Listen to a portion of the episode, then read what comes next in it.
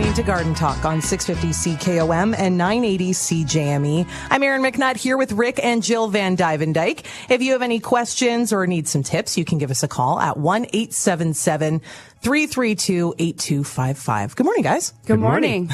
We're starting to see some fall colors along the river Oh, here. Big time. Big I'm time. seeing some fall colors, but there's a few other things that I'm seeing on these windows. Do Oh, you see them so over there? many Oh. maple bugs. The maple bugs They- are all over my as house. As soon as it started getting cold, people were asking, "Oh, I don't see so many maple bugs this year." But as soon as we started getting those cold Yeah. nights, I sprayed my whole foundation with yesterday with Doctor Doom. Doctor, Got to get rid of them. I gotta get rid of them. yeah. But the thing with maple bugs is they're not really something that's going to do harm unless they get underneath your That's right. They're um, harmless. They're underneath your maybe siding, and they start building nests and things like that. Well, they don't build nests there, but they just hibernate for the wintertime. and then but- other things feed off of them. Oh yeah, I had so many flies around my house. They're feeding on all the dead maple bugs underneath Yeah. my siding. So those are things that can happen, but they're more like pests and nuisance and something They're that's just- going to they're just harm giving your you the garden. EBGBs, that's all. yeah. When they fly at you. Because actually, if you Go actually at them with a vacuum cleaner. Get my shop you back can out. actually just hit them with the. If you got time, you can hit them with a, a, a cold blast of water, like a jet stream, and that's that's enough to kill them. Like because Oh, they're okay. such a soft body, and or use a shop vac if you want to. Because like we, I have so many that I could Yeah. shop vac them all up. Um, so there's lots of ways you can get rid of those. Um, um, you know, it's, they're this they they die very easy, but like I said, they're they're totally harmless. They're just looking for someplace warm. They just Yeah. want to be up and They love your our house. windows. They get the, the, the Yep. good sun, I guess, Good up here. sun on the windows, right? So that's what they're after. But I like the fall color that you were talking about first. Yeah. Well, you know, it's, It's part of the the fall fall. colors is because there's so many on our windows. yeah. And we get those questions all the time about when the fall colors start to come. Does that mean that things are shutting down and I should stop caring for my plants? Um, definitely you want to stop fertilizing right now. You want to slow down on your watering, but remember, we're still seeing some plus 20 days. Yeah. Yeah. So, um, especially if you have new plants that you've planted this year, make Just sure en- that just you're enough giving them a little bit of water just so that the ground doesn't stay, uh, doesn't get dry. And your lawn, slow down the watering yes, of that as I well. need to turn off my timers Yes, right, right people now. haven't done that. They still leave their timers on right now. No, no, you can. There's a little adjust on there. It says 100 percent down to 50 percent. Mm-hmm. Okay. just take it down to like 60 percent. Okay, just a slow shift down So During the break, we'll do that on my app. before we forget. yes. Um, we have a couple people waiting for us on the line here. We'll start off in Garden River with Lonnie. Good morning. What's your question for Rick and Jill today? Good morning. I have Um, a I have a que- I have a question for you first, Lonnie. Okay. Where is Garden River? It's an RM northeast of Prince Albert. Ah, Okay. We're like, that's the Beautiful. We're on perfect location to call into Yeah. Garden Talk. And it's like named for the Garden River that runs through it. But we're we're basically on the North Saskatchewan River. Ah, perfect. Beautiful. Okay, I have a thunderchild crab that I've had for 25 years, and I don't know if this is a sucker or if it actually grew from one of the fruit. But I I took it out um, and I put it in a pot, and it survived all summer. So now I want to know. I'd like to transplant it and see if it'll grow into another tree. Yep, Um, should I do it this fall or kind of nurture it all winter? you could do it this fall. Anytime? Yep, you could do it right now if you want to get it get it rooted in. And um, now the only thing is, like I'm saying, if it came from the seed, it's not going to be a thunderchild. It would revert back to the rootstock, which Okay. is which is more of a which is just a crab. It should have just have green leaves. You know, this is a weird tree. Half of it has um, has uh, uh, white flowers, and half of it have pink flowers in Oh. the spring. And they've got different colored leaves and fruit, and it's the only one in my yard. Interesting. So hmm. so so the the tree itself or the sucker has this. You're saying the tree no, itself. the tree itself. I've got Okay, branches okay. that are totally different. Yeah, so that's because something's come up from below the graft. And Yeah. what came from below the graft is goes back to the rootstock, which is a hardy rootstock, and that'll Yeah. be white flowers and green leaves, and the Yeah. thunder child will be pink flowers and sort of a, purple a leaves. purple leaves. So you have two trees. So you actually don't want the green one, but I mean it's fine because sometimes the green one will take over the purple one. You know. Yeah. Um, so, but what you your sucker it'll probably be is your sucker that's coming in your pot right now. Is it green leaves? Yep. Yeah, so it won't have the pink flowers. It'll have white flowers, Oh, okay. green leaves. But it'll still flower. I will just put it. I just Yep. thought it was an interesting little experiment. Yep, it'll have tiny little crabs, just like your a little bit smaller than what your your your thunderchild has. Mm-hmm. And uh, but otherwise, yeah, it's a great pollinator, and it'll pollinate um, your other the other apple trees and everything around the yard as well. Okay. You talking about these maple bugs. Yes. Are they the, like the ones that look like flies with striped leaves? They have they have they're no they're they're They look long, like little beetles. They look like little beetles, Like and they're black and red and they have- kind of? Flies with striped leaves, and they're just insane. Flies with Yeah, stripes. stripe I've stripe never them stripe wings. Years ago. That's that's a deer fly you're probably thinking about, Ooh. right? No, no, Nope. they don't bite. They're just really, they have a lot of guts and they leave streaks on your windows and they're awful. yeah. You know what I do is I, I have a disposable fly. It's called a fly bag. You know. Yeah. And it's disposable. I catch thousands of They flies work in that so bag. well. They work, but but after about a after about two to two to three weeks, They stink. I got to move them away from the house. They stink so bad. they stink so bad. But then I move them away from the house, and they still catch flies. So Okay. they're really All right. good. Well, thank you for Okay. the advice. Yeah. Okay. Yep. Bye bye. I know. Uh, we have Jerry in Balgonie. Good morning. What's your question for Rick and Jill today? Hi. Um, my parents have Saskatoon bushes and they're a little bit out of control and they're wanting to cut them down. So I'm wondering if this is beneficial and if so, how low they should go. Yeah, because most Sa- Saskatoons, like the Smoky, will get about six to eight feet tall, but all the other ones, Thiessen, Pembina, Martin, they all get around 12 feet high, okay? And so, yeah, the, the, even the Saskatoon berry farms, they don't let them grow that big because they can't get their mechanical harvesters over top of them. Right. So, yeah, I would suggest cutting them back at least in half. and when would you want to do that, Rick? You want to do it once the leaves fall off this fall, Oh, okay. okay? So, The leaves have to be gone. so in October. Okay. That's when you're going to do it, or you can do it in March or the first week of April as well. Now, you're going to your your production is going to go down for a year or two, Yeah. and then then it'll come right back again. Okay. And is it the same with dogwoods? Like, do you cut Yep. dogwoods Dogwoods down do- about half? You can do what you want with dogwoods. I've cut my dogwoods down to like a foot off the ground, and they've come oh. back. And I like to save my dogwood branches and put them into my containers in the fall and the winter as well too. It looks really pretty. Oh, good. Good. Great idea. Okay. Thank you. Okay. Thank you. Bye bye. All right, we can probably get to a text before we go to our first break. This one coming from Mike in Moose Jaw. I have a property with a lot of poplar trees and a nice lawn, but there are many roots that are coming out at surface level, ruining that nice lawn. Can I cut the roots closer to the tree with a ditch witch after the tree has gone dormant without the roots regrowing? Uh, well, the problem is you cut those roots, it's going to hurt the tree. Okay. Okay, that that's the problem. Uh, especially going to cut that close. So you can there, you can cut them. I mean, but yet you want to be at least probably six to ten.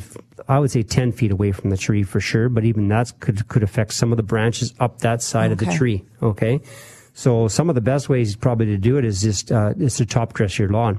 So you get rid of the bumps, cut your lawn, scalp your lawn basically, and put a layer of soil over top.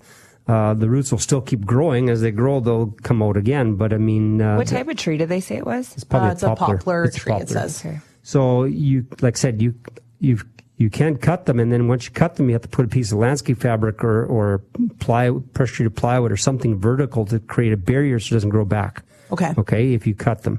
Uh, we get lots of times where people just, you know, they they have a, especially a tower poplar, let's say that a neighbor planted, and then and I, I'm- and then I'm trying to figure out how do I keep them from growing into my garden, Yeah. because they keep suckering up in the grass, right? Not just have roots, but they sucker. And so, yeah, the only way you can do it is by trimming the roots and then putting a barrier up so they don't grow again. And the barrier has to be about like 14 to 16 inches Well, deep. yeah, at least Yeah.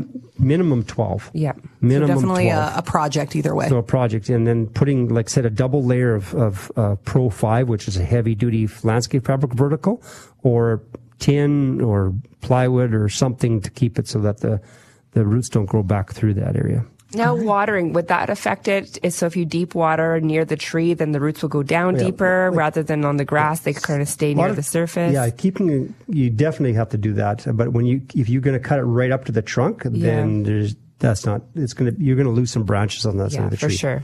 All right. So Sally in Lestock is waiting for us there, so we'll dive uh, dive into the calls. Good morning, Sally. What's your question for Rick and Jill? Um, my mom grows broad beans every year, has never had a crop failure. This year she planted some in the garden and some up by the house. They grew good, they bloomed, they potted out, but the ones in the garden don't have any beans in the pods. The ones by the house have beans in them. So she'd like to know what happened. So the ones in the garden with it is the ones by the house. Are they in the full sun, or are they, or are they, uh, or are they more shaded? They're pretty well on the west side, so they get lots of sun, and so do the ones in the garden. Well, the, the garden would get all day, right? But the ones on the west side of the house might have. So they might have been affected. Two things. Usually, when you don't get when you get empty pods, it has to do with pollination. So they didn't get good pollinating. So so it could be that for some reason the ones by the house got pollinated better because she probably would probably use the same packet of seeds. So it's not has nothing to do with the seeds. So it probably had to do with pollination, and usually that's the reason. And uh, sometimes it could be with just also the ones you said the ones by the house were in pots, right? yeah. Yeah. So they, they all had pods, but there was nothing in the ones in the garden. No, Yeah. no beans in them. Yeah. So so yeah. So it, number one reason why you'll you'll get empty pods is is poor pollination. So something happened that way. So somehow, some reason, the ones, maybe the ones in the pots were by some flowers or something like that, where they got better pollinated. That's why it's so important, even in the garden, plant plant some pollinating plants. Like put some marigolds, put some other flowers on there that would attract the bees into your garden, and also oh, even marigolds will keep other insects away as well as well Yeah. keep all the pollinators, but keep some of the other insects away. So that's a good thing. You have anything to add, Jill? Yeah, it was a year where we saw a lot of heat, especially Yeah. in um, July and August. So they will have um, poor success with the beans if they have heat. But the other thing too is your garden soil. It may it's been working for years for her, but the nutrients might be depleting in that soil as well too, and it might be time to sort of refresh that soil with nutrients. Um, a lot of times you see no seeds come in those pods because uh, you you don't have enough nutrients in that soil. So adding um, some phosphates into that soil and um, some organic matter that will definitely help help with the production in those beans. especially beans with like compost and those kinds of things and Yeah. and also making sure that you um, you put inoculant in with peas and those kind of things all kind of legumes they like to have an in- inoculant especially peas but uh, but uh, but the main one would be for you I think is they just got poorly pollinated Now, when you say inoculant, what do you mean by that? it's it's it's an it's a it's like a mycorrhizome which Okay. you put in the soil and helps them to to to basically fix their own grab their own nitrogen from the soil Now, remember in your garden, when you're fixing your soil, root crops don't like as many nutrients in the soil. They don't like as rich of soil like your potatoes and carrots and things like that. So you want to sort of add those things in the areas when you have your above ground crops and in the areas when you have your, like your potatoes and your carrots, Carrots and, beets and those things. You want to make sure that you don't add too many nutrients into those not, areas. not especially compost yes, yeah. exactly. Yeah. Okay, well, thank you very much. okay Thanks, Sally. Bye bye. Bye now. Uh, we can do a text here. Well, uh, looks like we have a call coming in, but not quite ready yet. So we'll go to a text from Jerry in Stockholm. Slugs in my lawn and garden. How do I get rid of them? Oh, the, the best way, like the organic way of doing it is is get one of those uh, headlights, flashlights, Okay. and you go on a hunting. But first of all, you have to have a few friends over, and you have to drink a few beers, and then pour some beer into some pie plates, And- and, then they'll be attracted to those pie plates. Oh, at they night, want to party too. and then you can collect them that way. Or you can put So that little, works. little, little narrow, uh, sh- um, uh, like a, a what called narrow or not very deep, uh, like a Tupperware, like a, a, a sour cream sour cream container. Let's a say. small one, yeah. Stick it in the ground, put some beer in there, and then they'll fall in there, and Yeah. and they'll have a party. You can also buy slug bait as Slug well bait, yeah. too. Okay. So and the slug baits now are pet friendly. Yeah. So you don't have to worry about that. But the best way to put slug bait down is you put a piece of a narrow strip of plywood down. Okay. And then you put some slug bait underneath that, and then the slugs love to be underneath something rather than being out in the open, and Mm-hmm. because they'll they'll go to the plants and then they'll go underneath the plywood for the day, and then they'll eat on the slug bait and be done. Okay, so a few different, uh, Yep. few different options. Um, this one is coming from Julie in Battleford. Uh, curing and storing o- onions. Uh, the outer layer dry nicely, but after a couple of months, the next layers go soft. What's happening, and how can I correct it? Uh, on the onions, make sure you you got to dry them beforehand. This one thing important is this. A lot of people will do is they'll hang them. Even you know they'll have the top Oh, still yeah. on them and they'll hang them, and they'll dry them or put them on paper or something like that. But I've seen a lot of people used to hang them, and just to get them nice and dry, and then storing them in a in a in a place like some people store them in the fridge, Mm-hmm. keep them for a long time, but other people will store them in a dry, cool location. Yeah. you know, and and uh, and dark as well And but that's probably the best thing to do is um, uh, is is just making sure that you dry them right from the beginning. And you don't want to. The best thing if you don't want to, a lot of fruit, you don't want to wash them. Okay. Okay. You're best to clean all the dirt off of them, just with your hands a little bit, and then dry them that way rather than washing them. Yeah, and in a place with some air circulation and put, making sure that you put them in something porous. So you're not putting them in like a plastic bag or right on the cement floor or something like that. Putting them in cardboard with lots of holes in it, like a perforated cardboard would work, or a mesh bag would work. we use those um we have these at the garden center we have these crates that are Oh, yeah. Mm-hmm. they're all they're all they're all slotted right lots lots of air movement into them I guess like even the milk crates, kind of. yeah Yes. and you like the milk crate is perfect and you can stack it right But you wouldn't want to put too many layers of them in Yes. that milk crate. Yeah. If you did, you would layer them and put like cardboard pieces in between. Oh, okay. Yeah. So lots of options. Um, this one is coming from, let's see, Lana in Eagle Lake. Uh, harvested my garlic, had lots of heavy soil attached to them, so I gently rubbed the soil off, now Yes. hanging in the old uh, granary to cure. Yep. Um, garlic outer skins have split, exposing inner garlic. Can I still plant these skins, uh, compromised garlic cloves this fall for a successful spring crop? yeah I, I would think you should be okay um the, the, I, I would say you'd be you'd be fine because um if they split, I mean that's usually a, a, a meaning of of a lot of times of how much you've watered those things, Okay. just like a tomato or anything like that. So when you have a splitting, that usually means that you know the inconsistent watering, and so it's a matter if you have to be careful because if if they if there's rot on them, then they're going to continue to rot in the ground. Okay, but other than if you if they're clean, uh, you should be able to plant them in there because a part of that that clove will start growing. Okay. Absolutely, So it's not, uh, it's not the, the worst possible scenario. it's not the worst possible. No. All right, uh, last one before we hit the, hit our news break. Um, a bloomerang lilac is growing out of control. Can I trim it now? If so, how much? It's about six feet and blocking our window. Okay, so you can trim it now, but if you trim it now, you won't have fl- that many flowers next year. Okay. I like to trim it every year right after it finishes blooming. In fact, a bloomerang is one that blooms up to three times a year. Okay, wow. it'll put a big bloom on in the spring, smaller bloom in the summertime when you have a cool little cool spell in the summertime, and then right now I have mine in my yard are blooming a little bit right now, and not a ton, ton of Yeah. blooms. So if I've got to prune that after it finishes blooming, but it blooms three times. you deadhead it. Okay, just Okay. deadhead it. You deadhead it. But if I'm wanting to do a hard pruning on my lilac, Yeah, I the- will want to make sure that I'm just aware that it's not going to bloom the It's next not going to bloom as much next year, but it'll bloom the following year, and then every year after that, trim it right after it finishes blooming each time. That's whether it's a regular lilac or a bloomerang. Rang, bloomerang. Sounds like a good one to me. Good morning, Brian. What's your question for Rick and Jill? Morning, guys. A couple quick questions. Number one, I found a bag of fertilizer in my garage that's left over. It's a 3204. Would that be good for fall application? it's a little bit high in the nitrogen on on the high side of it. it. Does it say fall fertilizer? Or does it say just nothing on it? Just it just says fertilizer. nothing. Yeah, it's more of a summer fertilizer. You don't want to. Okay, what number should I use for fall? The fall one I like the one I like using right now is just a, is a 16 10 3 17 3. That's what I use. It's groundskeeper. Uh, but but there also is ones out there you can get that is a Scott's fertilizer or CIL or whatever, but it says fall fertilizer. So it has more than nu- doesn't have this. It doesn't have a concentrate of nitrogen on it. It has some more phosphorus, but uh, some some don't even have phosphorus, but they have more potassium and some of the other uh, uh, nutrients that the lawn needs to shut down and get ready to go for next year. And the best time to put that down is Any time now. okay. And Yep. another uh, second question. Uh, to the time of year, those bloody box elder beetles Yep. are showing up on my side of my house again. Yep.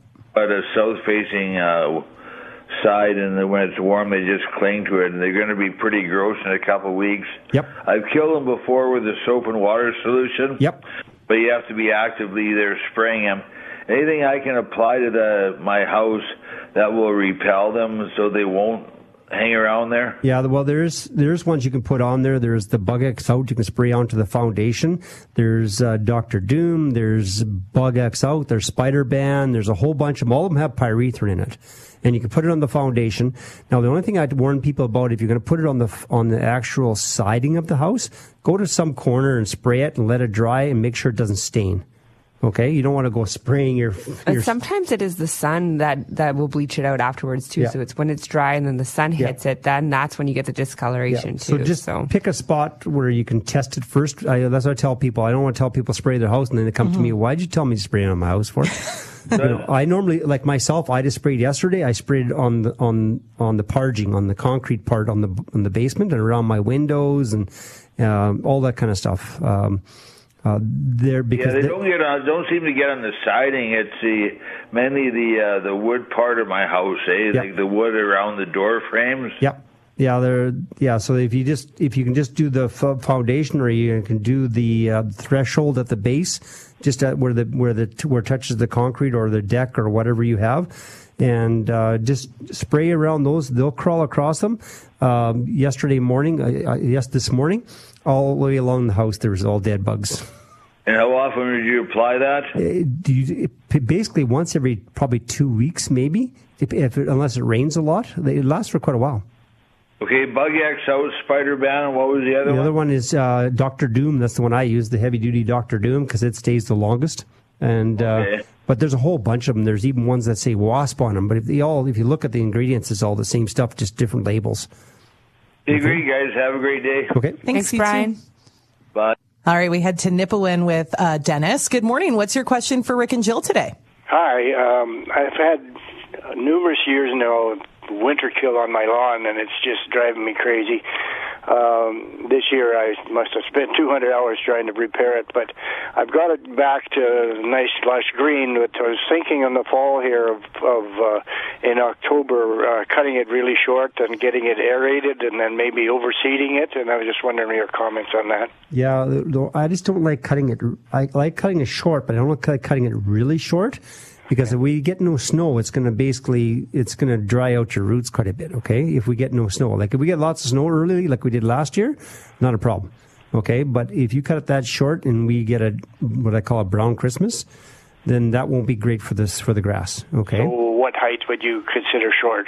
basically my height that considered short is probably about an inch and a half. Inch and a half. Okay, yeah, yeah. I I thought around two inches. So Yeah, the, the, I go about two and a half inches for the summertime. In fact, on the acreage, there's a lot of places I go three and a half inches. right. And um, so, um, but you know, uh, but if you if you scalp it, that's not Yeah. that's when it's not great. Right. And but Okay, but uh, leaving it but leaving it two inches long is maybe just a little bit too long because otherwise, if it lays down, you're going to get the snow mold and you have the problem next year again. Okay.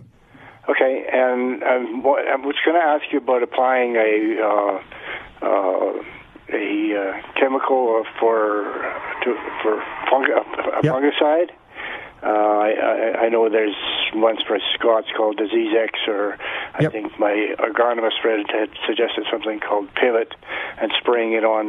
What What are your thoughts on that? Yeah, like a, if you go to the go talk to a, a greenskeeper, they spray their, their greens and some of their tee boxes every every fall, right? Yeah, right. And so they, they do that to protect them. Um, Yeah. Now the only problem is that m- mean most customers can't buy. You have to go to a, a commercial place to Would and Bordeaux to buy that. So- but otherwise, probably the one that you can buy just over the shelf is Bordeaux. It's a copper spray. That'll that'll take care of a lot of things, but it doesn't specifically go after certain things. But that's when you come into the specialty chemicals. But then you have to have a friend that's a greenskeeper. Yeah, like I get lots of snow mold on my yard, and that's what uh, I'm probably going to do this year is just put a little bit of copper Bordeaux on that front lawn and just to help it a little bit. A place you a place you can always check out too is uh, Early's Farm and Garden Center in Saskatoon because they supply a lot of the golf courses with product. Right.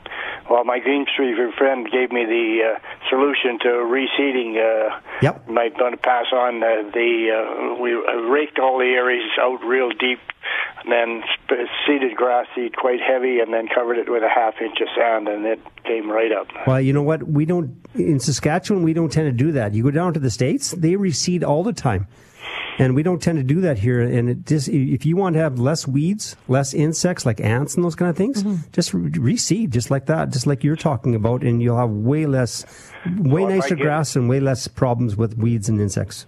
And is it fall a good time to get it aerated? Yep, absolutely. All right. Thank you very much. Okay. Thanks. I know. Uh, we have a call from Warman. Uh, it's Diane. Good morning, Diane. What's your question for Rick and Jill today? I have a large chokecherry Schubert tree in my front yard, and normally the trunk is very smooth and very slick. But we've noticed just this year that there's huge big cracks in the trunk, all up to one side, Yep. like it's going to get ready to peel. And I'm just wondering if it's due to the fact that we have, it's been pretty hot and pretty dry here in Warman this summer. Yeah, like a lot of times you'll get that you'll get a frost crack from too much moisture, or you can get drying out too. But also, when you remember the Schubert choke cherries, they can also get a, a fungal which is called black knot. Yes. Okay. And we've and we've um, we've kept pretty much on top of that. Okay. Because But- I called in once before and, and told you about that, and Yep. you told me what to do. So we've kept on top of that, but now it's um and Is- it's doing fine so far, like Yeah, as is- far as that goes. But Is is it it oozing out of that out of that whole crack? oozing? Yes. Um, do you know what? I haven't checked that part. Okay. If if it's dry, then you can just take a pruning paint and just seal that up that crack. Okay. pruning paint or a pruning paste. A pruning paste. Yeah. Okay. Okay. And and seal up the crack. But, but if it's Okay. wet, if it's wet, you, you, if you seal it up, you're actually just keeping moisture in behind there. So it needs to be dry first. Right. Okay. Okay. A pruning paste. Okay. Thanks so much for that. You're welcome. We've been talking a little bit about it, just how everything is sort of starting to change color, start to look a little bit more like fall. We're having those cooler nights. What do people need to do to get ready this time of year? Um, just basically, we talked about earlier, just slow mm-hmm. down on the watering in your lawn, everything else, because everybody still has their automatic timers on. So I haven't, think, haven't been thinking about that. No, you need to turn that down a bit. And then because you want the plants to turn color. When, when they turn color, that's that's what they need to do. When they stay green too long, that's not good for the plant. So yeah, start start turning start doing that. And if you have roses, don't deadhead them anymore. Okay. Uh, you want them to get the rose hips to get ready. To, they'll say, "I'm done producing my fruit, and now I can get ready for wintertime." So those are the kind of things you need to do. Uh, if you have if you have your um, your your your annuals in your pots and that, Yeah, you can so keep you're- watering and fertilizing those if you want to keep them. Because this time of the year, they actually look so vibrant and beautiful. I actually, when I got home, my coleus baskets, they were so massive. I actually went through and did some trimming, gave them some fertilizer. They're going to continue to grow and thrive. right until and then, frost gets them. So as things start missing, I'll cut little pieces out and maybe stick a pumpkin in Mm-hmm. or stick a few twigs in just sort of to add them to the transition or a fall mom, um, transition them into fall. But the other thing people want to start doing is our nighttime temperatures are starting to get cooler. So now you want to start harvesting some of your vegetables too. Okay. And getting those things pulled out. Um, some of your tomatoes, maybe pull them off and start ripening them off the vine.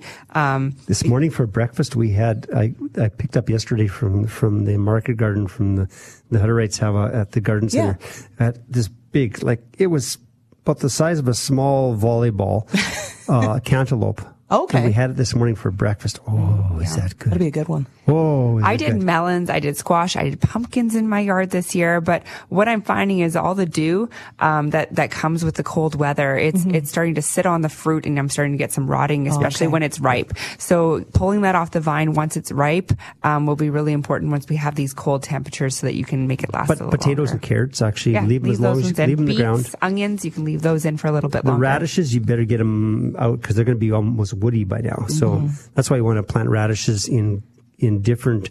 When you plant your row, plant twenty five percent one week, twenty five percent next week, just like you get a bit of a- just like lettuce, so that with you your get and with your squash, zucchini, any of those um, those squashes, you will start to see lots of powdery mildew this time of year Yep. on the plants. So I usually just say, you know what, those those leaves have kind of done their job with uh, with doing the photosynthesis for the season to produce your fruit. So you can start removing those leaves and removing some of that debris and throwing it into your into your green bins at this point in time too. All right. And selfishly, I have a question.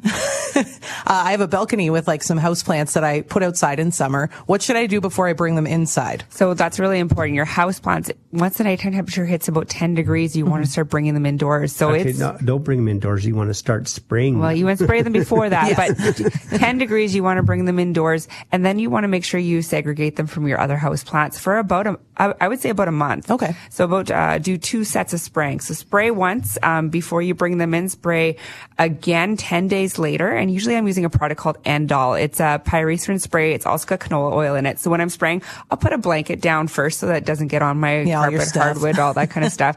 Spray it good so that it's almost spraying till it's dripping. Okay. Um, and then spray up through the bottom too. Wait 10 days and then spray again. Um, my brother Luke just texted me with a picture of his philodendron and it sort of looks like it's, um, it, the leaves are turning color, almost like fall colors Mm-hmm. on it, but there's also some brown spots. And when you turn the leaf over, you can see some, some pitting on it. Okay. And he's actually got spider mites and that's something that you'll see a lot of, um, this time of year. Um, usually when things get really hot and then dry and then the humidity, um, disappears on the plants, you'll start to see spider mite. So, Okay. um, and some of the chemical you're going to use for spider mite, like malathion or something like that, you're, you can't spray it indoors. and and some of those are too strong for some of the house plants too. Yeah. So you want to spray a lot of the sprays you want to do while you have it outside. Yes. So you can put it in the garage and you, you isolate it if it's going to cool some cool nights in a row and then put it out, you know, during the warm times again, you know, and, and that way then you can do your spraying if, if you're at the point right now where you're getting some cool nights. And then increase your humidity in your house around those plants. They're used to being outdoors. So Yeah. they're going to take a while to adapt,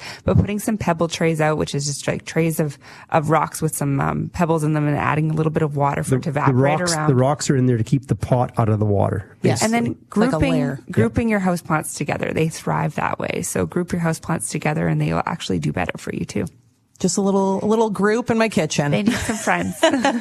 Uh, we have a couple texts we can probably get to here before we take our next break. Um, we'll start off with uh, Jamie near Watson. Uh, I have some beautiful greenery in my annual pots that are still very nice, and I would like to start them indoors for houseplants, things like ivy, wandering, etc. How do I do this, and what is the best way? So there's a few ways you can do it. Um, one way you can do it is just dig them right out of the pot and use what I would call the mother plant at that point in time. You want to make sure you take a nice big root ball, and at that point in time, I would cut it down to about a third of the size when I'm bringing it indoors. And what can you do with that third of this you cut off? So first of all, what I'll do is. I'll mix up a bucket of soapy water and I'll take, I'll, I'll cut it off and I'll take that, those pieces and I'll sort of just rinse them off in that soapy water. Submerge 'em. Yeah, submerge them right in there. That will get rid of any aphids, any mealybug, any um, spider mites that you have on there. And then you can take those bottom leaves off. You need about two to three um, leaves on there, and then cut the bottom on a sharp angle underneath what we call a node, where the leaf Okay. comes off. Stick them in some water, and you'll root and make some new plants. Nice. Um, this one coming from Colleen in Dalmeny. How come my tomatoes are not turning red? uh, sunlight. So you might have to do some pruning, you know, Okay. on your tomato plant because you might have too many leaves and your your tomatoes are stuck in behind. So if you you do some little bit of pruning, not too much pruning, so you don't want to you know ripen that, that quick. But if you do a bit of pruning, and then that'll get the sunlight into them and they'll ripen up way It, quicker. it also could be the variety that was chosen too. Some varieties will take about 120 days to to turn to Oh, turn okay. color, and some of them are 60 days to turn color. So choosing the earlier varieties is really important too, Mm-hmm. or else making sure that you get some row cover um, so that we can extend the season a little bit and put a little hoop house of row cover over top so you can extend the season. I was talking to Tim from the Hutterite colony yesterday. He says that he says you want some tomatoes. so I got lots because normally they pick them like to pick them green. Yes. and then they store them and then they have them for longer in the season, right? And Mm-hmm. they put them in the coolers and that. But he says this year all, it was so hot that he has he, everything's ripened. Yeah. he's not going to have any tomatoes for later on. He said it's been quite something where.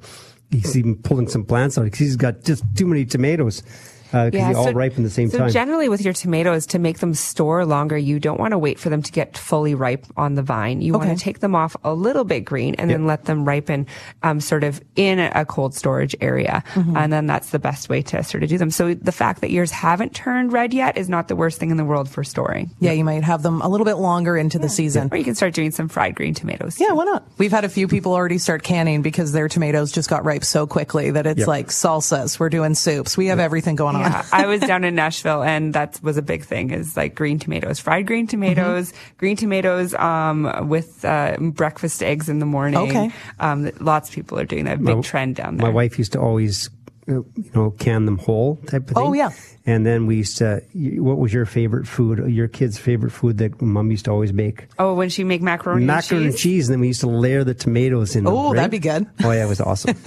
Paul has been waiting patiently through the break, so we won't make him wait any longer. Good morning, Paul. What's your question for Rick and Jill? Oh, good morning. Good morning. Uh, it's it's a nice clear day today. we didn't get a pie. Oh, I want that pie. that would be. Thanks, Dad, for reminding me. You're going to get one next year. Calling all listeners, we take pie delivery. Promise, promise. um, my question is, I uh, a couple years ago, I stumbled across a, a bunch of trees that had plums on them, Hey, the little wild plums. Yep. And uh, so I've been watering them and fertilizing the bush, and well, there's a bunch of trees in there. So uh, this year I had about 30 of them. Now, the other day I went outside and I've been testing them to make sure, you know, if they get ripen enough. Yep. I, I saw a lot of activity in, in my yard. And I went out there and it was full of waxwings. Oh yeah, they love those. Oh, they loved those. They knocked them all. They knocked them all on the ground. They Yep. picked holes in them. Yep. They're done. Yep. I, I lost them all. Yep. Uh, not a problem. But what I want to know is this is kind of it's gone a little out of control. Um, how how much can I trim this thing back? You can trim back quite a bit. I mean, you can trim back up to. Th- uh, I like fruit trees up to a third. Okay, maximum a third. Yeah, because I'm going to have to put a, a net over top of this thing. Yep, that the same thing if you have haskaps, you know, those kind of things. The the the robins and waxwings, if they find those because they ripen in June, you'll just see the bush shaking. Oh no. Yeah, you know, Oh yeah, it was. cr- I wondered what the heck is going on out here, and then I saw all the fruit on the ground. They didn't even eat them. Yeah. They just knocked them down and then, you know, went to the next one, kind of thing. Oh, yeah. So, um, and and the netting, do I just lay it over top of the tree? Well, it has to be down to the ground because they'll get underneath it, right? So that's the problem. They'll get underneath it. So it has to be down to the ground. So that's that's the big one. Okay. And so it's If funny I watching can- it's funny watching the waxwings in our grapevines, in the, especially in the spring, uh, because they'll just all of a sudden they'll be you'll see them eating for about 15, 20 minutes, and all of a sudden they all flap and big, and there's kind of doing a wacky fly, you know, because they're all they're all fermented grapes, right? Yeah, it, it, it's it's like an army comes in. They Yep. come in as a as an army. oh, they do come as an army. Yeah. Um, one little quick question about weeds here. I've got I've got a weed that's kind of almost taken control of my yard. It's it's got a purple stalk on it, and when you cut it, uh, it just gets a thicker stalk. Yep. So I've been picking them one at a time, and I really can't seem to get control of this. Is there what what do I do for this? Yeah, the, the biggest one you can use is for that one because if, if you leave them long enough, they have a zillion seeds. Yes. right? And so then once then, they started getting out of the control. So yeah, getting them so that before they go to seed, even if you cut the seed head off, because they're just an annual, right? They won't come up again. So as long as you can get rid of that seed head, because they, but they, you said they'll they'll put up a new stalk, but just if you if you can just make sure that you get especially the seed head off, then you won't have the problems in the in the future. But you can also use corn gluten. Okay, in the spring that'll stop those seeds from germinating. Okay. Okay, but you So can't what use that in garden, right? You don't use that in uh, in places where you're not going to actually In the know, flower bed. in the flower bed or the sh- or the shrub bed or in the lawn. As long as you're not going to top dress your your you know your your. I lawn use it in some grass seed. places in my garden where I, I just use transplants and I don't seed. Yep. I use it that way too. So that so that plant that was growing today, it's not going to grow next year. No, it won't come up next year, but it'll, the seed will come up next year. Yeah, but I'll still have that stock that I'm going to have to pull out. Right? Yeah, yeah, or rototill up or whatever it's in your garden or whatever you know. Okay, Right? perfect. Give it a good yank. Yeah, but otherwise, yeah, but it, it's mainly uh, it's it, it's a seed that'll come up next year, so you need to control that seed.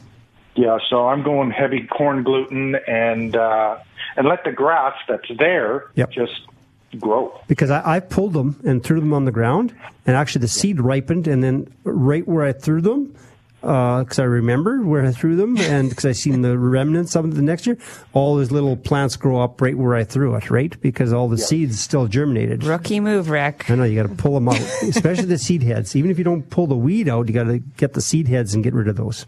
Yeah, I did. I did the same mistake as you did, Rick. So I'm I'm glad I'm not the only one. Yep. and, and and by the way, this time of year, uh, t- toasted tomato and bacon sandwiches. Oh yeah. Oh, So bacon. good. A little bit of pepper and salt Yum. on it. Oh, That my sounds goodness. great. Slice a little bit of avocado on there too. Oh, mm. why not? We're living the life. Living life. I, Have I, a great day. Thanks, Paul. You too, Paul. Thanks. I love that. That like plum trees. A lot of people don't think about that. Yeah. Remember, we also have like we had some espalier pear trees growing Yep. um, in our parking lot at the Yep. garden center too. And a, little- people would walk by me like, "Is those pears growing on that tree?" But you can grow pears here in Oh, Saskatchewan you, too. you get if you grow pears here, you get so many pears. Like it's Really? unbelievable. And, but you get the new varieties now, like Yes. like um, like early early gold or, or golden spice. The old ones like Ure and David and all those ones, they're, they're like hockey. I call them hockey pucks, but okay. They're hard, and they're smaller. They're a smaller pear, there's but small, and tons of them. Like people pick pear. people pick five gallon pail to five gallon pail to five gallon pail. Like there's just so many. But at least the new varieties, they you get a it's a good tasting one. I was telling Aaron we always have people coming into the parking lot and almost standing on the bumpers of cars, getting at the at the pears and at the apples in the parking lot. and the lot. pear the pear tree is just a beautiful shape. Like it's it's, it's shaped like a pear. Like it's wide in the Oh, bottom, cool. goes narrow at the top. And then there's so many flowers on. That's why there's so many fruit. Mm-hmm. But there's so many flowers. They're a gorgeous plant in the spring. And they, if you want a like a if you want a privacy tree that doesn't get humongous, Yeah. Uh, like tall, tall, uh, pear would be perfect. Would you tree. need two pear trees to pollinate them? They, they they just like an apple. They they'll pollinate way better if you have two and it has to be a pear and a pear. It can't Pear be like a pear. a pear and an apple. pear and pear. Okay, perfect. Okay. Um, we have a couple texts we can probably get to here before our next break. Uh, this one from Linda in Candle Lake. Can I split and replant rhubarb this time of year? Uh, yes. Wait, I, I'd wait until to get one frost on or some cooler weather on the rhubarb first. Okay. So even if you get one frost, even as light frost, then do it. It'll do, it'll do better that way and split it absolutely. All right. Um, this one coming from Pamela in White City, wondering if or how I can get rid of white poplar fuzz. It's called a chainsaw. Oh no! White poplar fuzz is a seasonal thing that just comes around. Oh yeah, if you, you got that type of poplar that creates, it's a male, Mm-hmm. and so there's a lot of the new hybrids which are female. They don't have the fuzz, okay.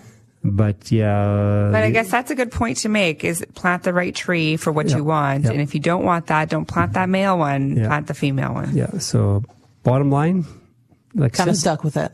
keep it healthy. Yes. Honestly, if you mm-hmm. keep it healthy, it'll produce less seed. That's true. Okay. That's very Okay, true. so that's anything with the elms, anything else. It will produce less seed if you keep it healthy. Like even a sour cherry, mm-hmm. you don't fertilize a sour cherry because it'll because if you fertilize it lots, it'll have way less fruit. Okay. Okay, so so keeping the tree healthy. If you can't not going to get rid of it, then Yeah. the best way is keep it healthy so that it doesn't need to produce a lot of seed to try to reproduce itself. Because remember, a cycle of a plant is like to reproduce. So Mm-hmm. if it's feeling like it's going to die, it's like, oh no, I need to reproduce before Yeah. I die. And then you'll start producing more seed. Okay.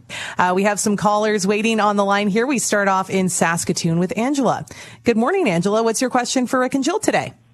Hi there. I have uh, jalapeno pepper in pots, and a couple of weeks ago we took off all the peppers. There was tons of them, and all of a sudden it rebloomed again, and I've got a bunch of peppers starting again. My question is, do I do anything different with them now, being it that the nights are colder and and all of that? Because it looks like I'm going to have a second crop, and I've never had this happen before. The biggest thing that you're going to have to worry about is you might not have as many pollinators around at this time of year. So you might need to self pollinate them. So go around with a Q-tip and touch the, the tips of flowers into each other or take one of the flowers off and rub it onto the other and flowers. And you'll need to bring them in and and have grow lights to finish them off. Yeah. So remember the the amount of days that it takes to ripen them. So you're looking at about once they start to bloom, you're looking at probably about another like 30, 30 days or so Did you say to these, finish. Are these in pots or in the ground? Did you say? These are in pots. Yeah, so you Yeah. can bring them inside easy. So bring them inside, and you want to add a grow light. Our, our light, our daylight is going to be decreasing a little bit here, and you're going to need about eight to twelve hours of, of light in order for those to continue to produce um, produce fruit for you. Um, so yeah, definitely you But I- can. I, would definitely leave them outside during the day, and only if it's going to go down below, basically below 10 eight, degrees. eight or eight or ten degrees. I would say 10 degrees because anything cooler than that, it's going to set back and, and set back the timing on your plant a little bit. and It's going to slow it down. So if you can keep it, those nighttime temperatures a little bit warmer, that plant's going to produce a lot faster for you. And that could be even covering them, you know. Yeah. And so, Yeah, but but I mean, bring them indoors, put them out in the hot sun during the daytime will help finish them off quicker. But, but peppers we actually sell as a fall crop because they are a cool weather crop too. So Okay. um, a lot of times people will in in climates that have um, a lot longer growing season, Yes. they do naturally have about two different two crops of peppers on their plants. Yep. Should I be fertilizing? Yes, definitely keep fertilizing them as if you normally would. Um, so don't stop doing that with any of your annuals or vegetables. Um, the only time you want to stop or slow down on your fertilizing is when they actually have the fruit on them. Um, you want to slow down your fertilizing a little bit. Okay, last question. Should I be removing a bunch more of the leaves? Because before the first crop came, I took all the bottom leaves off. And should I should I remove a bunch of leaves again now to maybe speed it up to get the energy going into the fruit? Yeah, you definitely can do that. Take some of the leaves off, puts more energy into the fruit, and you can also reduce the amount of flowers that you have so it just focuses on a few of the flowers to produce. Plus, the temperature is cooling down now, so mm-hmm. then you not don't need those leaves to protect the fruit, right? Mm-hmm. As much. Okay. You actually want the sun to be on them. Oh, okay. Okay. Thank you very much. Love your show. Have a great day. Thank you. You too, Angela. All right, we'll do a couple of text messages here. Uh, if you have a question or need some tips, you can give us a call. 1 877 332 8255. Uh, This one coming from Wendy in White City. 10 foot bur oak tree has many clumps of half inch gals, galls? Gulls, little Galls. brown, little brown gulls. uh, on small branches. Yep. Uh, tree is swarming with black hornets Yep. uh, that look like they're trying to get something out of them. Will it hurt the tree? Yeah, well, these the what it is is a little parasitic. It's a wasp type thing that are making these little. What they do is they they make a little bite into the bark. Okay.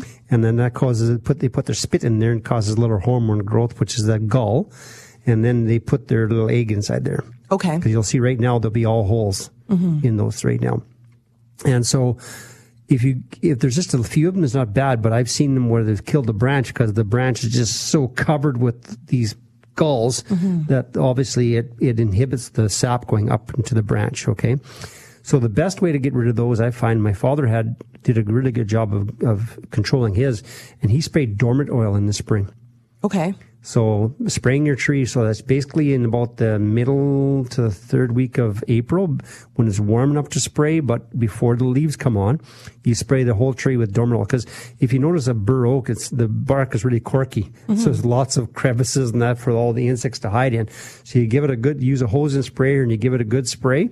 So at that point in time, you haven't turned your sprinkler on, so you might have to run a hose out from where you hook up your wash machine, right, or something. Or if you have a tap that goes outside that you can turn on and turn off without turning on your whole manifold, because you don't want to freeze that. Yeah. And so then you can just you can douse the whole tree, and you can also that helps to stop things like uh, black knot from choke cherries and those kind of things. So there are other things you can use dormant oil for. Uh, or if you have a lot of insects on some plants, that this will coat that tree so those insects don't hatch again. Okay. So dormant oil is the best one, and you got to do it in the spring.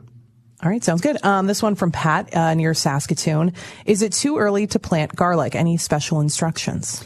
Uh, no, now is the time actually you want to be picking up your fall bulbs. So, but you want to wait till your daytime temperatures are sitting around like, I would say less than 15 degrees. So Okay. that's kind of like your sweet spot, that 10 to 15 degrees to plant them because you want to plant them when it's cool enough that they're not going to actively start growing, Yeah. but they're still going to get rooted in. You want to get rooted. So I would say end of September, perfect time to plant them. They can get rooted in in October. You can even go a little bit earlier if you want. a little bit earlier because because the weather in Saskatchewan, It can right? change on a Oh, yeah. dime. from your front door to your back door, it can change, right? So it's uh, in Saskatchewan. So you want to be careful because all of a sudden it can flip the other way, and then they don't have enough time to get rooted. Yeah. So that's what you want to be careful about. So- And I always make sure you grab some bone meal when you're going to be doing it. Put a little bit of bone meal in the hole too. Um, and if you have really clay soil, stick a handful of sand or something in the bottom of the hole too, just to help with drainage. Okay. Um, this one coming from, oh, we don't have a name on this one, uh, but it is a vole question. And we, we seem to get these a couple times a year. We Yep. get the, we get the different, uh, I guess, Now is- seasons of voles. Now's the time to do the vole hunting because I'll get rid of them for you don't have them all winter eating Okay. your plants underneath the snow. So it's a pretty big, uh, pretty big job this time of year. Um, They're wondering, uh, a comment on lawn care. We have vole issues on our property. Is Yep. there any tips to get rid of them? We have a shrub surrounding the yard that we think the voles like to live in. Yep. So just get a shoebox or some kind of a box, put holes in it so the voles can get inside of it. They love to go in places like that. Put some, just go to a dollar store and pick up some cheap wooden snap traps. Okay. Put peanut butter and a craisin or a raisin on them.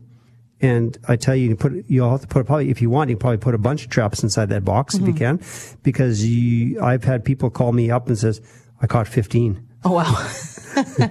You'll catch Sometimes lots. it's the simplest methods that are the most yeah, effective. it- it's uh, the the reason why I put it in a box for because you don't want to catch a bird. oh yeah. That's the only reason you put it in a box so that you don't catch a bird. So you have So to have upside some, down box, even if you have a larger box, upside down box, and then set the traps underneath the box. some way that that they can get underneath. You know, you have to Make time little, a little holes. hole or, Yeah. or put some hole underneath the bottom or something like that. Some way like that, and then you'll catch lots of them. And you need to start doing now because now they're starting to put all their forage together for the wintertime and Okay. then they're going to be going into your grass and, and eating your, like they eat my apple trees last year. And They're going to start getting a little too comfortable soon. it's, yeah, you don't, you want to get rid of them now. Now's the time you want to do it. All right. Um, this one coming from Rose in Saskatoon. Can I use Bug Out X instead of End-All on plants that I'm bringing in from outside so as to not bring any little friends with them? Yes. The only one you have to watch out for is I think it might be ivies. There, there's some plants Yeah. that it doesn't do so well on. Um, Some Okay. of your ferns it doesn't do so well on. I would avoid using it on there.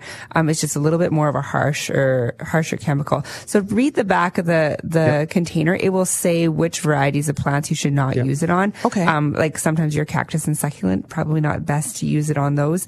Um, just the way that they absorb it. It it's just it's And just remember. Bug X Out is just a brand name. Okay. There's Bug X Out pyrethrin. There's Bug X, X Out malathion. Mm-hmm. So there's two different ones. So, So make sure you check the- label because it'll say what it is, whether it be malathion or pyrethrin, and then it'll tell you on there what plants not to use. But most plants they're okay for. Yeah. If you have like a big fig ficus tree or something like that, you definitely could use it. But I would spray that outside before I bring it Yeah, you inside. can't 'cause spray It's not something you you're not spray spraying those indoors. indoors. No, don't spray those ones indoors. All right. Um, this one is coming from Blair in Saskatoon. We have an upside down weeping willow tree that's three years old. Uh, last two years it's thrived, but this year it basically died. But from the base of the tree, new shoots grew that are about 10 feet tall and growing like crazy. Assuming the tree is dead as the branches are brittle, the shoots look horrible as the feature of the tree was an upside down look. Yep. Do we dig it up and try again? Yep. We used uh, mics when we planted it. Also, any advice to keep the deer away? Yeah, it was probably a Youngii. It was called a Youngii weeping birch. Okay. And uh, they're sort of borderline hardy. And so if we had a bad winter, then they're gonna have, they could go. And what's coming from the base is just a regular white birch. Okay. Okay, so it's not going to be weeping one. It's going to be a, a white birch. It's to be a, it's to be a big, big birch Yeah. tree. So, so you can either cut it down and you can cut your, your weeping part out because it's dead. Uh, you can leave those other ones if you want to have that, or you get rid of the whole root and you start again. But like I said, um, yeah, the Youngiis, I've seen them live for a long time in some yards and other yards, if it's more open, then if you have a bad winter, they can have some damage. All right. Just kind of depends Yep. where it's at, I guess. Location. And then the last thing, which you're an expert on, he had some The deer. questions about how do I keep the deer away from eating them? I, I'm just in the process right now of putting a, or on my acre and a half, I'm putting a deer fence. It seems like uh, one of the best ways. Uh, we have a caller waiting on the line, Les from Corning. Good morning, Les. What's your question for Rick and Jill today? Well, in the spring, I talked to you about my Carolina Reaper peppers. And uh, I got them going in the garden. Uh, like we started them February 7th in the house and then transplanted not until June the 11th, being it was a cool spring outside. Yep. That's my birthday. It's the perfect day. well, congratulations. uh, what my question is, I've got some nice peppers, but they're, I don't know, they're shaped kind of like a scorpion tail. Yep. Type. Yep. And uh, I know they're hot. Uh, they're green, but they're hot. You touch them and you'll get blisters on your fingers. Yep. And you want to eat that. You want to use gloves when you're handling them at all times. Right, right. I found that out. uh, but they're green still, and they've been staying green for quite a while. Um, I'm not so sure there's going to be enough time this fall to turn them red. Are, are, they in, are they in full sun? Uh, they're in full sun. Is there a lot of leaves on the plant still? Oh, they look beautiful. Yeah. So you might want to thin the leaves out so the sun can get at the fruit. Okay. Another yeah. thing that they do up north um, to help ripen their fruit a little bit is if you sort of put a blanket over top of them and fill like some milk jugs up with water and stick, stick them underneath that blanket at night, it will increase those nighttime temperatures and sometimes speed up the ripening as well too. So that's another trick. Oh, okay. Okay. Yeah, I know. I'm going to probably have to put a crop cover over. Yeah, so do that crop cover, but fill up those jugs with some water. They'll heat up during the the day, day. and then they'll release the, the heat in the night, in nighttime. Okay. Okay. Okay. Well, I found out deer don't like them. They're right in the same row as tomatoes. Yep, no, that, that's a good. De- that's perfect for deer deterrent. Actually, they have those type of peppers actually in deer, deer deter, uh, deterrent. Yep, deer Yeah. sprays. And uh, the other thing too is when you're harvesting them, like you said, wear your gloves. But some people also wear safety glasses as well too when they're cutting them or anything like that, because you get any of that in your face or in your mouth or anything like that. no. And if you get a seed or something, it can burn really bad. Even the green uh, coloring, eh? Yeah. Yep. They're still fairly hot. And don't Oh, rub your eyes after you touch them with your hands. Okay, okay. yeah, the deer came in and they picked all our tomatoes out of our tomato crop. And uh, they managed to get around the peppers, and they ate every one of our tomatoes this year. We've got a terrible deer population this year. I had, I had a, uh, my sister-in-law told me yesterday they they had half their tomatoes were being eaten all the time. They couldn't figure out what was doing this. They're in a cl- enclosed yard. All of a sudden, she saw a squirrel. the squirrel was eating all of her tomatoes. Oh yeah, Yeah. I never. But putting up one of those scarecrow um, sprinklers is probably the best deterrent for those Yes. deer. So stick one of those on the corner of your yard, and It- they have a sensor. And when the deer come into the yard, they'll spray them, and it scares them away. So that really it's works a motion too. detector. You hook up your garden hose to it and a motion detector, and it sprays them, and it'll even get you if you forget to turn it off. Right, right. Well, I look at it as if hunting season's coming, and uh, if I'm feeding them, I'm going to eat one. but uh, yeah, uh, no, I just was wondering, like, if I do have to pick from green, uh, there's I can still dry them, and they'll Yep. still be fine. A lot of times you, you can ripen them inside too, right? Put them in a sunny window, you know, on a piece of paper, on some paper, and lay oh. them out, and you can you can ripen them inside too. Yeah, you definitely can. And if you want to ripen them faster, then put them with some other fruit. Like don't put them so they're touching other fruit, but maybe like put a couple bananas on that piece of paper with them, and they will rip, ripen Yeah, faster the- as well. The ethylene gases from the other fruit will make them ripen fast. Oh, okay. Yeah. Well, that's good to know. Thank you very much. You're very welcome. Okay. Have a good day. You, too. All right, we go to Robert in Regina. Good morning, Robert. What's your question for Rick and Jill today? Yeah, good morning. I'm just curious on uh, fall maintenance of such plants as peonies, hostas, lilies, and iris.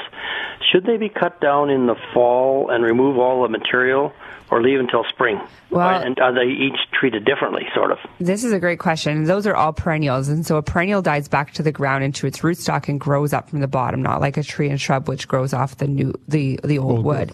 Um, so if you lived in a climate where we didn't get these freeze thaws, um, we didn't want to capture snow for insulation, I would say cut everything down in the fall. That's kind of what I would say as a general rule of thumb. But because we sometimes we don't know how how much snowfall we're going to get, those extra leaving those branches up will actually catch some extra snow um, and help with extra insulation. Or the hostas they lay down to the ground, they actually add mulch yeah. right to the ground. So I, I tend to, to some of my plants, if I have areas that get lots of snow and are a little bit more sheltered in my yard, I'll cut those ones down, clean those ones up, um, in the fall. Wait till they sort of die back down. The, leaf, the, the cold temperatures start making the leaves turn sort of yellow or brown. And that's the sign that you can cut them back. Um, otherwise, leave them up and do the cleanup in the spring. In the spring, okay. And remove all of that and put into the appropriate recycling then? Yeah, you can put it right into your, if you have a green bin, put it into there, put it into your compost, all of those different things. Yeah. But you can cut them, all of those right back down to the ground is the best because remember, all those leaves are not doing anything next year. So But- getting rid of them now is better. But in the spring, as soon as the snow disappears, before the new buds start coming up out of the ground. Okay? Yeah, cut them right back. Okay, right to the ground before the Before, the bud comes before out. the Before the buds bud come come out. Yep. Okay, Great. appreciate your time. Have a great Thank day. Thank you. You too. All right, we can probably get to a couple texts here. Um, this one is all about beets, carrots, and potatoes. Can they leave them in the garden for now, and should they continue to water?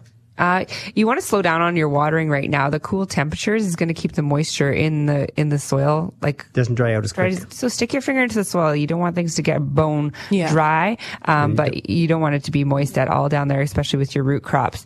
Um, you can leave them in the ground right up to the temperatures are actually slightly um, frosty. So they they are frost tolerant crop. They're in the ground. You don't want, of course, the ground to Yeah. be freezing. Um, that would be too much. But uh, when our temperatures are sitting around zero, that's that's you can I- definitely leave them I knew someone up who to used then. to put an insulated tarp out in the garden and then lift it up and, and then harvest. lift it up and go harvest even when the snow is on the ground. I Yeah. mean, I guess if So- you can. So you, you- those temperatures, you just want to keep that ground from. fr- As soon as the ground is freezing, your crop is freezing as well too. Yeah. You don't want that. So just sort of watch that. Some people will even stick a probe thermometer in the ground to sort of check the temperatures and see where it's going. That temperature should be sitting around no colder than about two degrees. All right. Um, this one is coming from Ross in Saskatoon. I live in the city and have what looks like spider mite or question mark in my hedge. So I think that's just a autocorrect on the old uh, text message there. Uh, small webbing intertwined in the hedge, a lot on the top. Is it worth spraying these yet this fall, or should I just let the colder weather take them out? Well, no, with this weather, because they'll, they'll start laying eggs right away for next year, right? Okay. So the, with plus 20, 22 degrees right now, 24 degrees we're getting for the next week for sure, Mm-hmm. uh, they're still active. Okay. And so you can bring down some of those numbers so that next year you don't have quite as many. Now he's seeing, saying that he sees webbing on his hedge.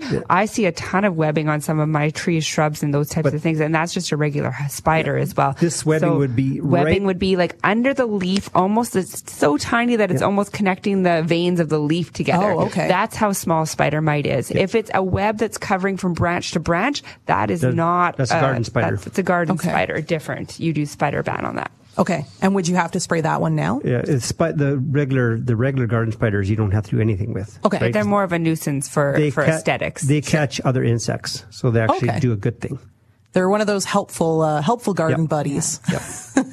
uh, we have a caller waiting on the line here, Joe in Prince Albert. Good morning, Joe. What's your question for Rick and Jill today? Good morning, gang. Good morning. I have a gravel area in my backyard that I've been trying to get rid of grass all summer long and uh, not having a lot of success. So I'm thinking that I'm going to dig out that gravel and maybe replace it with some kind of a low ground cover that requires minimal maintenance. Okay. Any suggestions? Well, there's there's a couple ways you can do it. One is like putting something like a, a Prince of Wales juniper, uh, or uh, or another one is called blue chip juniper, or or another one Wiltonii or blue rug juniper. And because the- you have a really like rocky, sandy area, those all thrive in that type of and the one that grow the quickest I find is the Prince of Wales, and it covers the ground really nice. And it's only like it's only like four inches high, basically. But that's not a ground cover that you tend to like walk on top of. Are you looking for something that you can walk on, or are you looking for just something to fill that area and make it green? Well, yeah, I- I'd like to be able to walk on it, but not a high traffic area. Yep. Mm-hmm.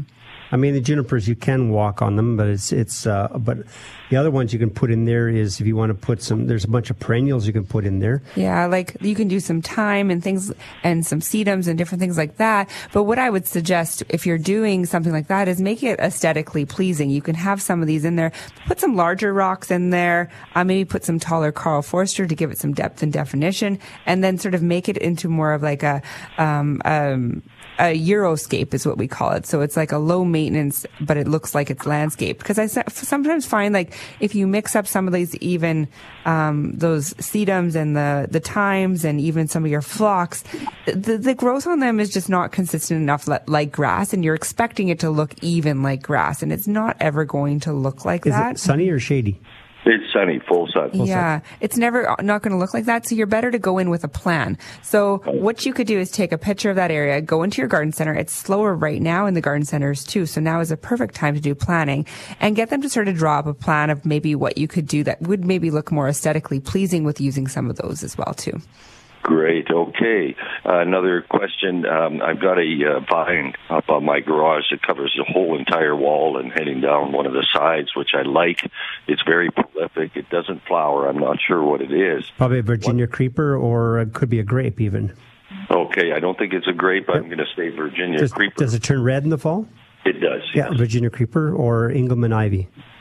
Am I too late in the season because it's still uh, uh, shooting? I guess it's still new growth. coming. Um, is it too late for me to take some of those clippings and plant them in the ground in other areas in the yard where I'd like them to grow? If, if there's some that are touching the ground that have roots on them already, you can do that no problem. If you're starting the roots, it's a little bit late. I do it that I do that next summer. Yeah, I do it more like mid June. Yep. Well, okay. Right on. Lastly, I've got some nice northern ferns this year that uh, had their first set of fronds, and the second set were coming up nice, about eight, ten inches high, and then they uh, kind of turned black and hard. Mm-hmm. Not sure what was going on there. That's completely natural. That's just them creating their seed pods. Uh, Um, and you'll see that they might not do that every year, but they'll do that every few years for you. So it's Especially when it's a hot year like when this you last have a hot year, you'll tend to get it. And it's just the way that they kind of protect themselves and they produce seed. So that's completely normal. Uh, is that a sign of health or stress? Um, it, it, it's a cycle that they go through. Um, it's a cycle that they reproduce. So in those, those hard black things, they'll actually produce more seed fronds and then those will fall on the us- ground and reproduce. And usually more So- seed means more stress. So yeah, it's usually stress from heat or something that's happening in the climate to sort of help them reproduce. Right on. Okay, well, thanks again for the great advice, you guys. Okay. Have a good one. You too. All right, we head to Watson uh, for Mike. Good morning, Mike. What's your question for Rick and Jill? Okay. I'm a little bit guilty. I was listening to you all morning, and I walked out of the room for a few minutes. it came back and he said, and that's how it helped, uh, and that will help it ripen. Were you talking about green tomatoes, or were you talking about green peppers? Both. Whatever. I Both. like. I was given by a friend a bunch of tomatoes, and some of them are green, and I'd like to ripen them faster. So, were you giving advice on that Just put that I missed? Yeah, just putting some fruit beside them, an apple or a banana or something like that, and then close by them, and then the ethylene gas from that will ripen your fruit, your vegetables quicker. Okay, okay, thank you very much. Somebody said agree, uh, pa- put them in a paper bag helps as well, but not really, right? Yeah, well, it, do- they keeping the gases around them, so that also. But I mean, you put some other fruit beside them. That's why we don't like to put fruit beside things like bulbs and that kind of stuff in the fridge because it'll actually some of the ethylene gas will kill some of the some of those things, but it makes it want to ripen way quicker. Excellent, thanks Okay. so much. Okay, have a good day. You too, Mike. Thank you, bye. Uh, we have a couple texts we can get to here before the end of the show. Uh, this one coming from Anne Marie in Humboldt. Uh, several farmyards in my area have been damaged with a herbicide drift, Weathermax, from a plane spraying the neighboring fields. Our garden has been affected with spots on the cucumbers, beans, onions, spinach, even a tree. Wondering if there's anything we can do to salvage them and should we be eating these vegetables? Yeah, uh, depending what he, depending what he was spraying, obviously, because if some of them if they're just spraying a desiccant, it's more like a vinegar type of uh, Okay. of a of a of a You product. said Weathermax. I'm Yeah, not sure. I'm if not that familiar Not with familiar that one. one. So that's something that you would Yeah. want to look up. Yeah. Um, you even talk to the farmer and they would have like a write up of what, what is safe. Is it safe on food crops? Is it safe on Yeah. different things? How many days after harvesting can I be eating it? So if you know the name of the chemical, it's good just to do the research on it. Okay. Um, if you're, if you're unsure, you can even call like Early's and, and they know a ton about the Or- or different your chemicals. farm service your center farm service center. center. Um, then th- they can definitely help you out But too. that's that's a good question. I've been getting tons of calls about spray drift. Mm-hmm. In fact, there's one that flew by my house, like almost over top of my house the other Okay. day. But it, you could smell the vinegar, and so you do do a desiccant. And uh, but uh, if all the farmers are listening right now. Be aware if you're hire, hiring somebody and that kind of stuff to do your spraying, that be aware of your neighbors. There's been lots of litigation going on about over drifting with sprays. And uh, and now all of these low drift nozzles they have right now would put a water droplet down. Okay. What that's done is that is made it so that the spray drift doesn't go as quick. But now they they now everybody figures okay, well now I can go in sixty kilometer winds and spray. Yeah. Well, that's still you're going to get a lot of drifting. and You start spraying that. And, I And understand. one thing we have to be careful of is we still need to do some of this spraying in order to keep our crops good. Mm-hmm. Yeah. But if we cause problems to everybody around, there's going to be so many complaints that the government's going to take it off the market Mm-hmm. and going to start making rules so hard so that they can't do it. So you have to kind of have this balance. So think of this buffer strip that you need to put around other residential properties or even your own Yeah. yard, right? And it's hard because you're trying to do the crops and you only have so many days. And if you're hiring it out, he's only going to be your place at this date. Otherwise, he's moving on to the next place. Yeah, it's one So- of those like um, I, f- I find it's like it's a it's a hard situation Yeah. because they need to do this to be able to maintain Yeah. their crop, Yeah. but at the same time you have to be respectful of everybody around But- them. But, but you're on a time frame too. So I've had a whole oh Sas- geez, I had a whole Saskatoon berry farm wiped out in a nursery up uh, near T- uh, Tisdale uh, area, Nipawin area, that was totally wiped out with Roundup. So, so you have to be careful. Yeah, that drift is, is a tricky one. Um, I know some people who will even like cut, do crop covers um, at certain Oh, times when they know that their farmers are spraying. So they'll Oh leave yeah, us- even just letting the a of neighbors it's, know maybe. a lot of it's communication. We Yeah. can deal with a lot of these things with communication and um, and just saying, you know, finding out what's going on in your area rather than just Mm-hmm. going out there and spraying. But most of the time, if there is a little bit and it's maybe affected some of the leaves, but uh, you can usually just pick some of those leaves off. It's usually just damage that's done to the leaf. And um, if the fruit is already at a stage where it is uh, ripe and ready to produce, it, it hasn't harmed the fruit enough so you can Yeah. still enjoy it. But again, with any chemical, I always like to check to see what Yeah. it is and how many days before harvesting that I can consume. All right. And that brings us to the end of the show for the week. You've been listening to Garden Talk here on 650 CKOM and 980 CJME.